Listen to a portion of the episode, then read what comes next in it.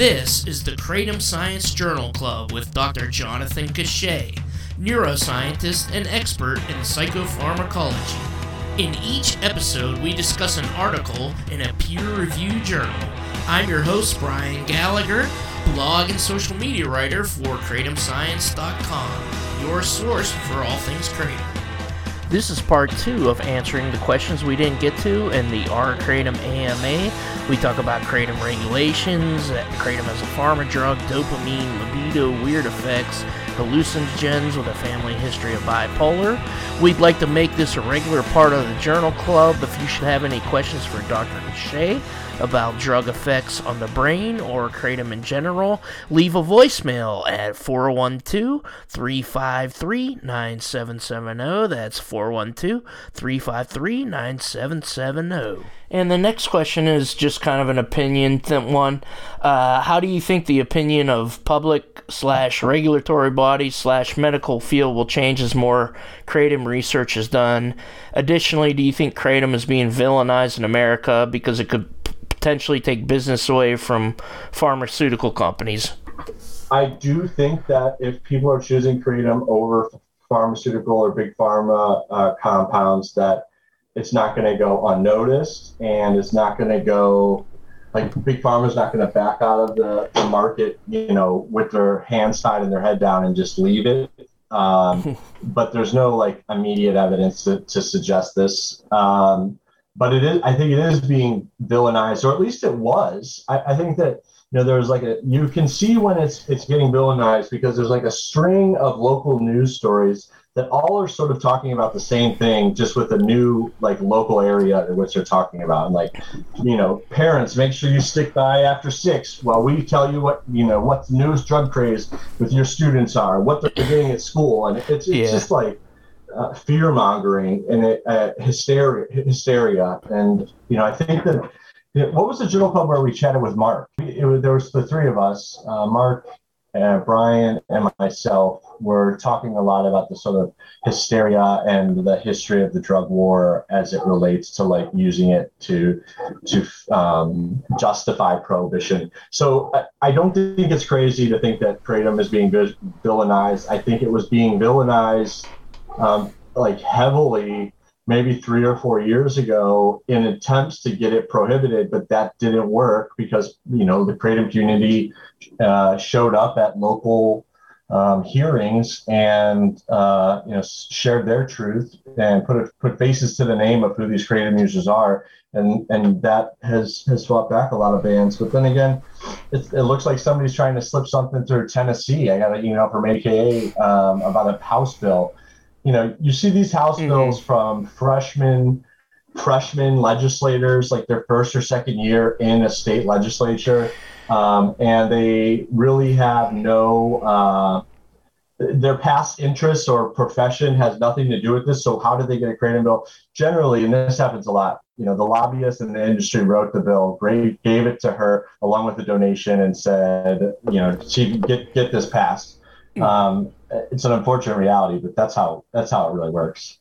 Yeah, and sometimes I think in the case with Pens- the Pennsylvania guy, um, it, it's just this somebody died they had kratom in their system so it was labeled a kratom related death.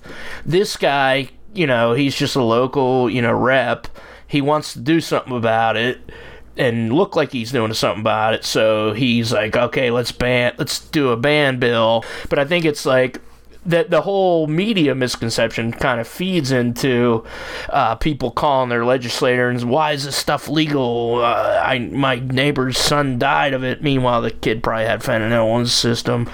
Something can be said for political activism because because somebody's going to put pressure on your rep, and if you're not going to do it, then somebody else is with a different interest. So it's yeah. it's good to at least contact your reps and and be like this stuff works for me i think it should be legal because it could be uh, potentially help people blah blah blah yeah no i mean it is important if there's a local issue um, or a, a, local hearing you know like a public hearing mm-hmm. on kratom um, if you're a kratom user and you don't want to see it illegal or you don't want to um, you know wake up one day as a criminal because you have kratom then you have to get out and you have to go participate in those local political discussions um, and share, you know, what you use, what why you use it, how effective it's been for you, um, how long you've been using it. Uh, all that stuff is the only way really to beat the local initiatives. When bills go unopposed and uh, the legislature that's sponsoring them or the, the man or woman that's sponsoring them doesn't really care about what the bill's even about. They just uh, were asked to pass it. They'll just pass it through. You know, yeah. it doesn't. It, they won't think twice about it. So you have to be there locally to you know, and hopefully that was the goal with this podcast. Hopefully you guys can uh, pull some of the studies that we've mentioned or reviewed here and, and talk to your representative about it. Um, because they don't know. I can tell you that for sure. uh, this guy, this yeah. next guy, AZHZ96, uh, many, including my help, myself sometimes experience a lot of effects, but then one day uh, you get zero effects from the same dose, same batch on an empty stomach. Why is this? I paid attention to what food and ingredients I consume. I, I that sounds like tolerance issue, like you're building up a tolerance. No, because it, it's no. He's saying like essentially the next day it would come back. Like there's just random days in which mm. he gets zero effects from the same dose, same batch and on an empty stomach. Um, I've noticed, I've also noticed that, um, and I have no clue why that happens. Um, you know, the first thing I think we would, you ruled out all of the pri- potential primary causes, changing the dose, changing the batch, full or empty stomach. Um, so beyond that, it, it's really tough to say. I mean, you could speculate that it may have something to do with um, you know, like depletion of neurotransmitters or, um, you know, giving yourself a break. I don't, I don't know exactly, um, but it, it, I know what you're talking about, and I, I have not been able to find a specific pattern uh, related to it at all either. Yeah, I mean, certain days, yeah, certain days I get less of the effects, and and and then sometimes some days I don't. I mean, you, I mean, I don't even take kratom every day. I'll I'll do it for like four days in a row and then stop and then not even do it for a week and then come back. So for me, it's definitely not a tolerance issue. If I do it one day from the other, it doesn't have the same effects. It's, but well, I think it does. It goes the other way around too, where like sometimes the same dose um, can give you stronger effects. Mm-hmm. Um, and and that's that's also weird. And I, so I don't know. I don't know why that is. Is it because maybe if it's a blend uh, of two different you know batches, which a lot of vendors will do just to have a different product, um, might be might not be mixed as well. Uh, you know, they might just put the it's the one the, the uh, green on the bottom and the red on top, and just a little bit. Yeah, that's a good it's a good guess. Um, but with how pulverized and, and ground up all the plant material is, like it would be really hard not to assume that it's a homogeneous batch, meaning that like the two were mixed thoroughly. Um, so you know, I, I don't know. It, it, I think that if they're if they're grinding this stuff up and mixing it in a giant vat, which I assume they are, yeah. it would be difficult for like uh, one section to have a, an area that has like no mitragynine in it. It's not impossible for sure, but I, I don't think that manufacturing effects is behind it either. I think it has something to do with with like available circulating transmitter levels or signaling molecule levels. Uh, hmm. Maybe it has something to do with like your immune system and uh, the interaction between the immune system and your nervous system. Um, hmm. But I, you know, I, it's just shooting darts. It, usually, it's something to do with like, you did you have a fatty lunch or um, like uh, uh, a leafy like green lunch without you know saturated fats. That can definitely change how medica- medications are absorbed um, in the stomach. But he's saying even on an empty stomach. So yeah, I, I, I agree with what he's that this happens sometimes. I agree that it goes both ways too. I would add that it goes both ways. Why that happens, unknown. Yeah, well, what? How does it work with the fats with uh, with uh, cannabis? I I'm, i feel like I asked you this before, but it, it's fat soluble. So does that mean like if you eat a fatty meal, it'll increase the effects? No, hydro. Yeah, so it's hydro um, hydrophobic, so it uh, cannabinoids um, travel with fats. So if you have a fatty lunch and you eat an edible, I think that the the edible may kick in a little bit faster. I don't necessarily think it like washes it out. I think that yeah. it's like it it blends in the oil and then the oil it can like transmit through the intestines a little bit faster. Um, I you know I don't know how it would change like the pH of your stomach either. The pH can have a big effect on how things are metabolized. Okay. Um, but yeah, kratom enjoys is is fat um, soluble, and they're they're essentially like fatty molecules. That's why that's why uh, you can fail a, uh, a cannabis test like several uh, days or two weeks or so after you consumed it because it gets sort of lodged in with your fat stores. Um, I think that it would assist in the absorption, not uh, prevent. I feel like we talked about regulation. Uh, well, yeah. Do you imagine a world where kratom is regulated as marijuana in legal states? Where do you think the substance is headed? No, I don't think we'll ever see an entire industry built around kratom um, where people are like buying and spending multi-million dollars on cultivation operations and facilities to then you know sell in specifically licensed cannabis stores yeah. Um, I think that it's headed more um, down the way of like supplements um, or vitamins. And uh, hopefully, I think we'll see more kratom uh, cultivated in the U.S. Yeah. products made from that.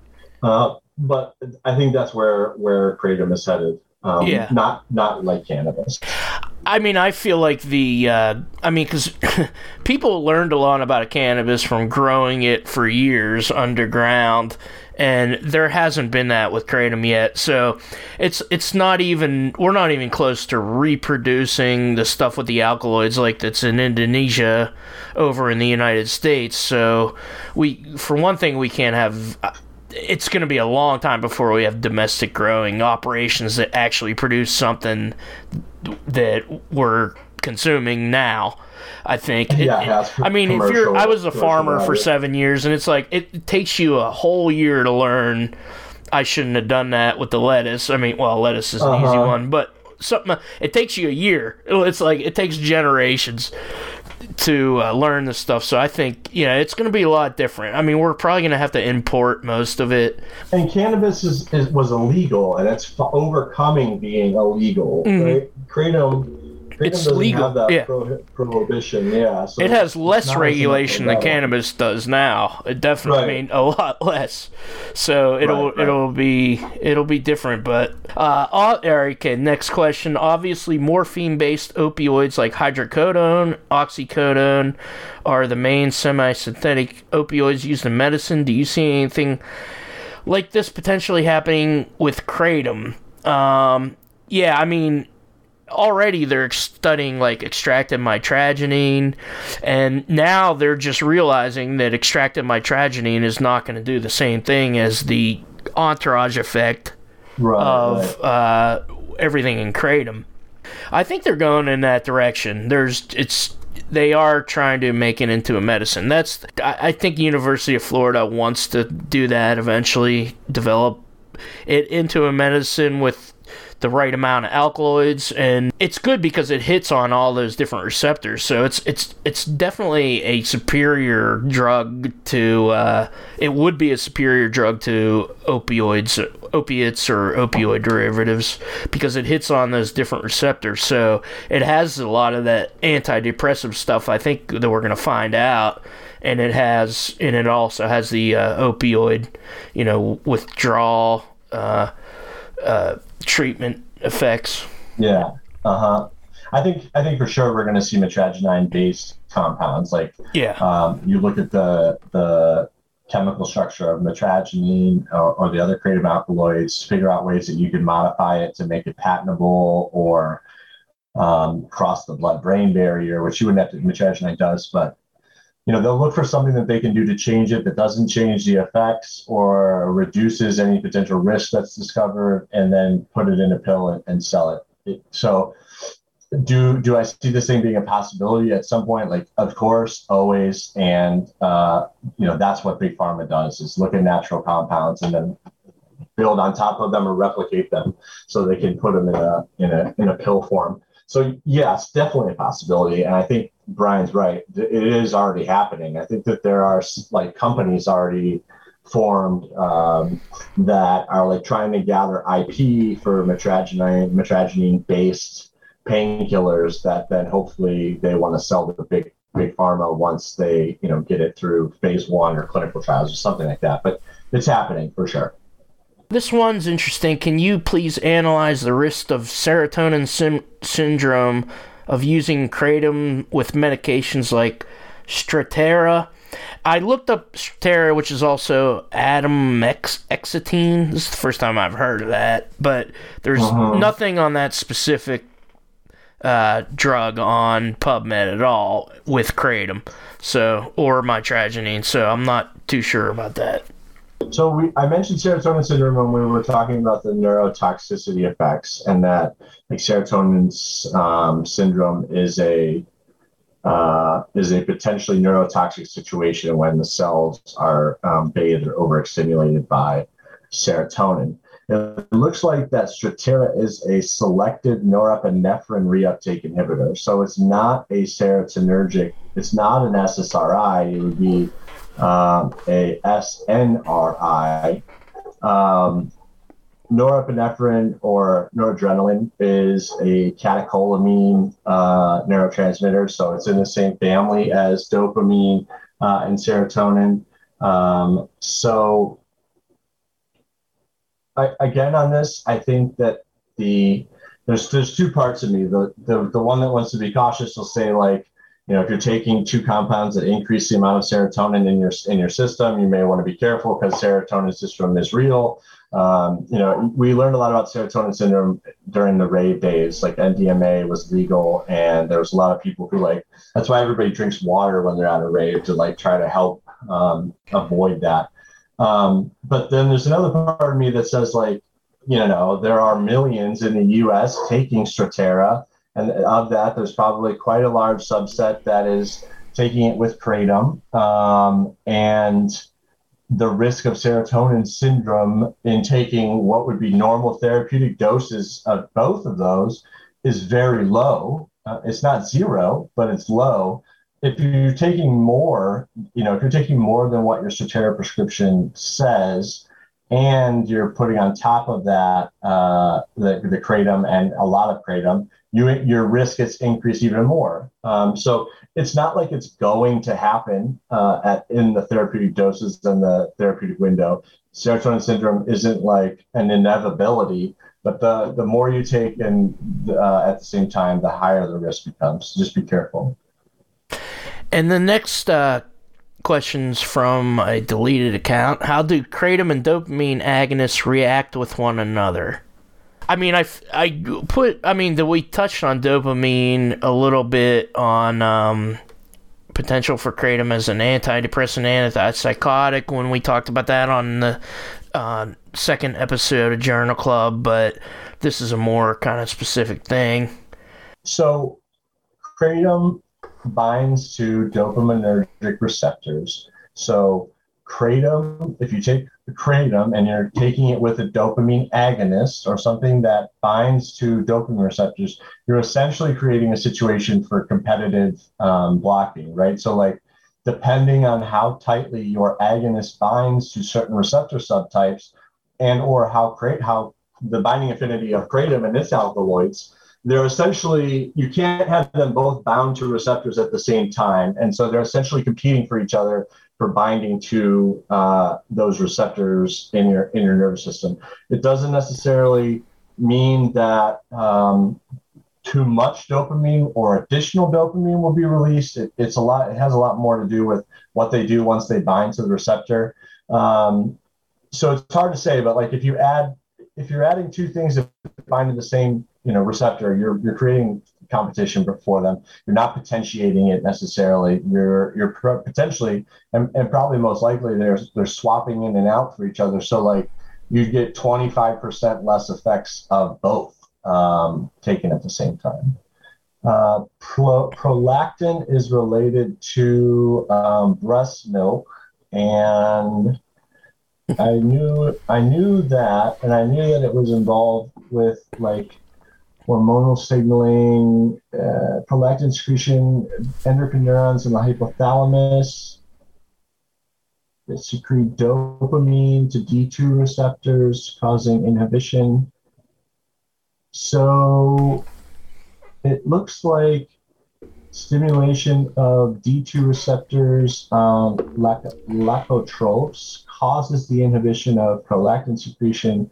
Does that vibe with what she said? Uh, this dopamine agonist lowers pro- prolactin levels. So, um, given that kratom is also a dopamine agonist, I would say that it's safe to assume that um, it also lowers prolactin. Um, but I am unaware of any studies that looked at kratom and, and prolactin or hormonal signaling together.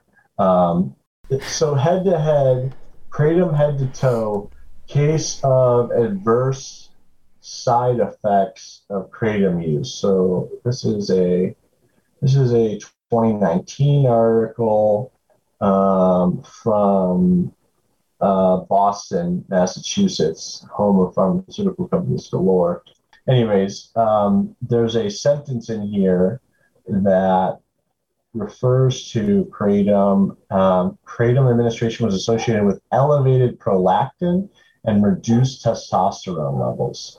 Um, okay. I've heard about people talk about reduced testosterone levels in kratom. In that's another weird one. Yeah. Yeah. Um, and if if your dopaminergic drugs, which is what the um, bromocriptine um, is also a dopamine agonist, they both would increase prolactin levels.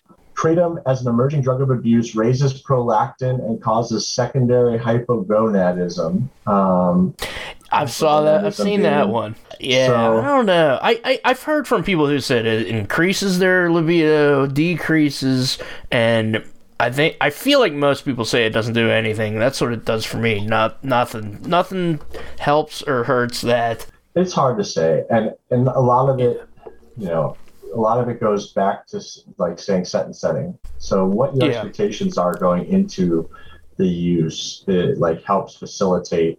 Uh, it becomes a self fulfilling prophecy. That's that, so it looks like there are people that are looking at it, but um, it's not the biggest area of creative research. That's for sure.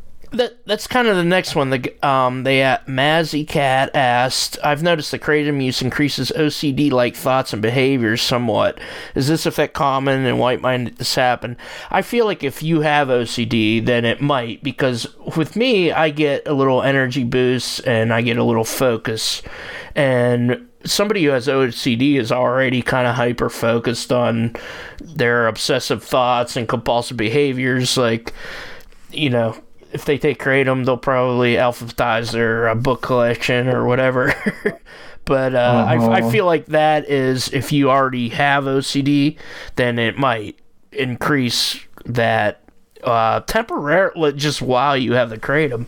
But I don't know. I don't know about any of the science on that or if it's available. Well, like this is one of those things where there hasn't been a lot of studies in kratom on humans, so there has definitely not been specific t- studies on humans who have been diagnosed with OCD. You know, I don't. I, I really don't think there. Ha- if there is, I'd like to see it.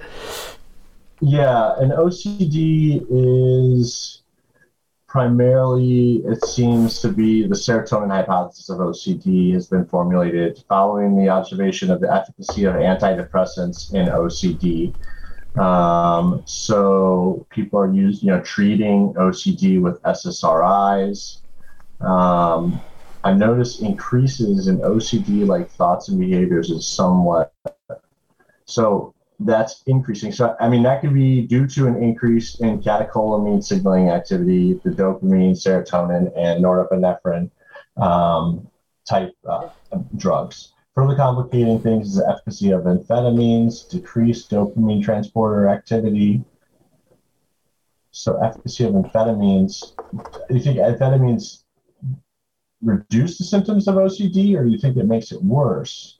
Yeah. Furthermore, increased dopamine release in the nucleus accumbens after deep brain stimulation correlates with improvement in symptoms, pointing to reduced dopamine release in the striatum playing a role in generating symptoms. So, if you increase the amount of dopamine, dopamine signaling or serotonin signaling, you're seeing a reduction in OCD-like symptoms. So, I don't know why kratom use would increase OCD-like symptoms.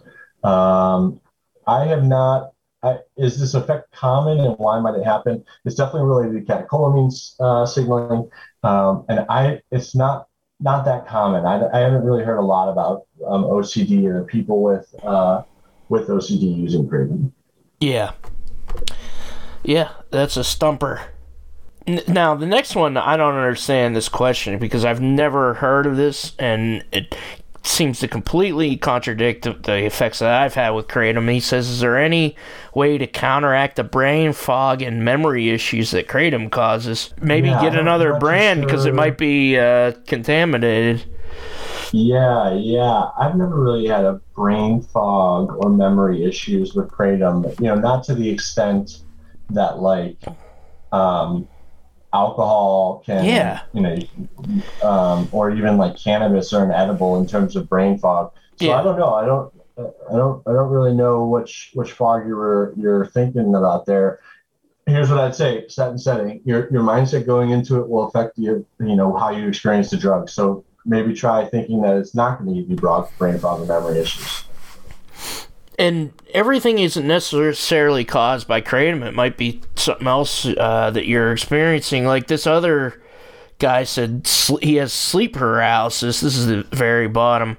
Why does kratom cause these unusual sleep paralysis feelings only when laying down to go to sleep at night? It almost feels like a seizure. Dude, I don't think that's kratom. I mean, I feel like, I mean, ch- try to change your vendor, I guess.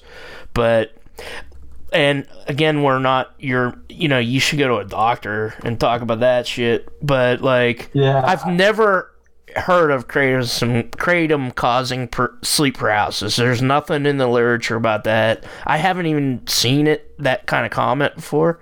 So it's kind of like sometimes it's just you can't blame it on the substance. It might be something else what do they mean by sleep paralysis? Like they feel like they can't move? I've experienced that one time. It's almost like I mean, this is like years ago. It's on my parents' couch. I was I think I was in college and visiting home, and I just couldn't move. Like you feel like you're awake, but you can't can't move.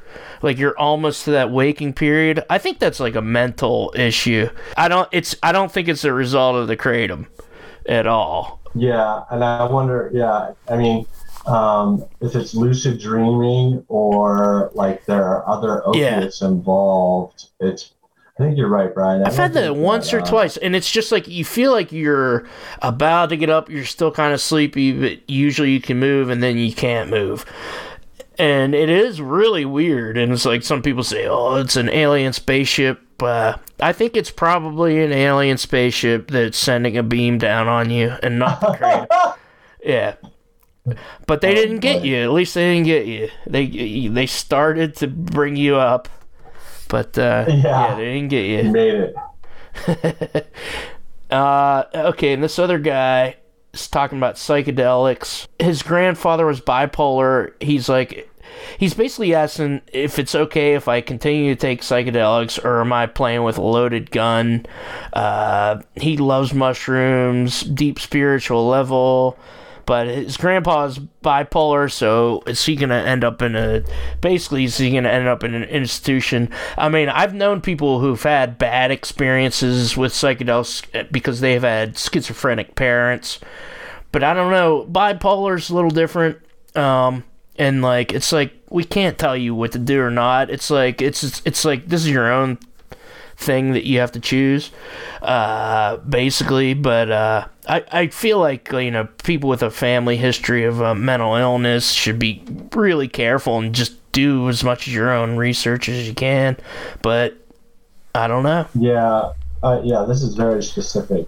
Um, Grandpa has bipolar. Should I? Am I going to get bipolar? Uh, am, are you playing with it? It's very difficult to say. Um, if you're talking about mushrooms, I think that they're one of the safest drugs that exists. um, this hallucinatory, hallucinatory, like persistent perception disorder, this HPPD. I don't really um, subscribe to the notion that people like can have flashbacks. Um, you know, like acid gets stored in your spinal cord. Like a lot of that is based out of like hysteria from dare and bad drug education. I mean, once you see what trailing, you know, like trailers look like, or you notice it, lines it, vibrate. Yeah, yes, you, it you notice you it. Notice like if you're sleepy or you're right. looking out of the side corner of your eye, and or yeah. you're looking really close at like a TV with just snow on it. You can notice patterns. I've I definitely right. had that. Yeah. But yeah, but it, yeah. I don't. It's it's not any kind of psychosis. It's just kind of like your brain remembering what tripping was like. Yeah, yeah, that's what I think. I, I, I don't think that people are like like uh, all of a sudden thrown back into this psychedelic like state. They just it was such an yeah. impactful you know experience that they remember what it was like, and yeah. so they can start seeing things like that. But you know, if you do stay up for too long, you will start hallucinating. That's for sure. I mean, lack of sleep can do that to you. Mm. Um, I don't know. I, it's hard for me to say, you know, what your particular journey is going to be. I don't think that you have a huge risk um, eating mushrooms. Um, but you know, this it's I understand it's a difficult conversation to have with like a psychiatrist or a psychologist. Um, but you know, if that's the case, maybe you need a new psychologist or psychiatrist uh, than you know one that's going to tell you that mushrooms might be dangerous. Um, there, there's, there's very little risk of uh, like an overdose or too much catecholamine activity with the mushroom. So if you're just sticking to that, um, I think you'll be all right. You know, when you get to Molly or MDMA um, and like some of like ayahuasca or some of the other um, like research chemical types, and there's LSD-A. Um, you know, I just stick to mushrooms. I think you'll have a fulfilled life, and uh, I don't think you need to worry about like falling into bipolar disorder. Moreover, if you do fall into biodis bipolar disorder, like maybe that was your genetic destiny, and whether or not you took mushrooms or not was irrelevant. You know, don't don't like like on the previous question, don't blame it, blame it on the kratom just because that's what you think you should blame it on. My two friends with schizophrenia who did acid and it didn't work out for them, they just stopped doing it and they're fine now. Uh, they had parents with schizophrenia. It was like it seems to be genetic, and 2 mm-hmm. friends that I know, but but yeah, they they would not, acid. It was like always a bad trip, but it didn't permanently change their brain chemistry. That's you like don't take it as medical advice. That's what I'm saying. Just and yeah. it's good that you're careful. Like do as much research as you can. All right, thank you, Dr. Shea at J Cachat on Twitter. Like I said, call in with questions 412 353 9770. Coming up, we will have return to Kratom Stories, as well as more Journal Club and more Kratom Science podcasts, interviews with scientists. The music is Captain Big Wheel. The song is called Moon Runner. The Kratom Science podcast is produced by me, Brian Gallagher, for KratomScience.com. Take care.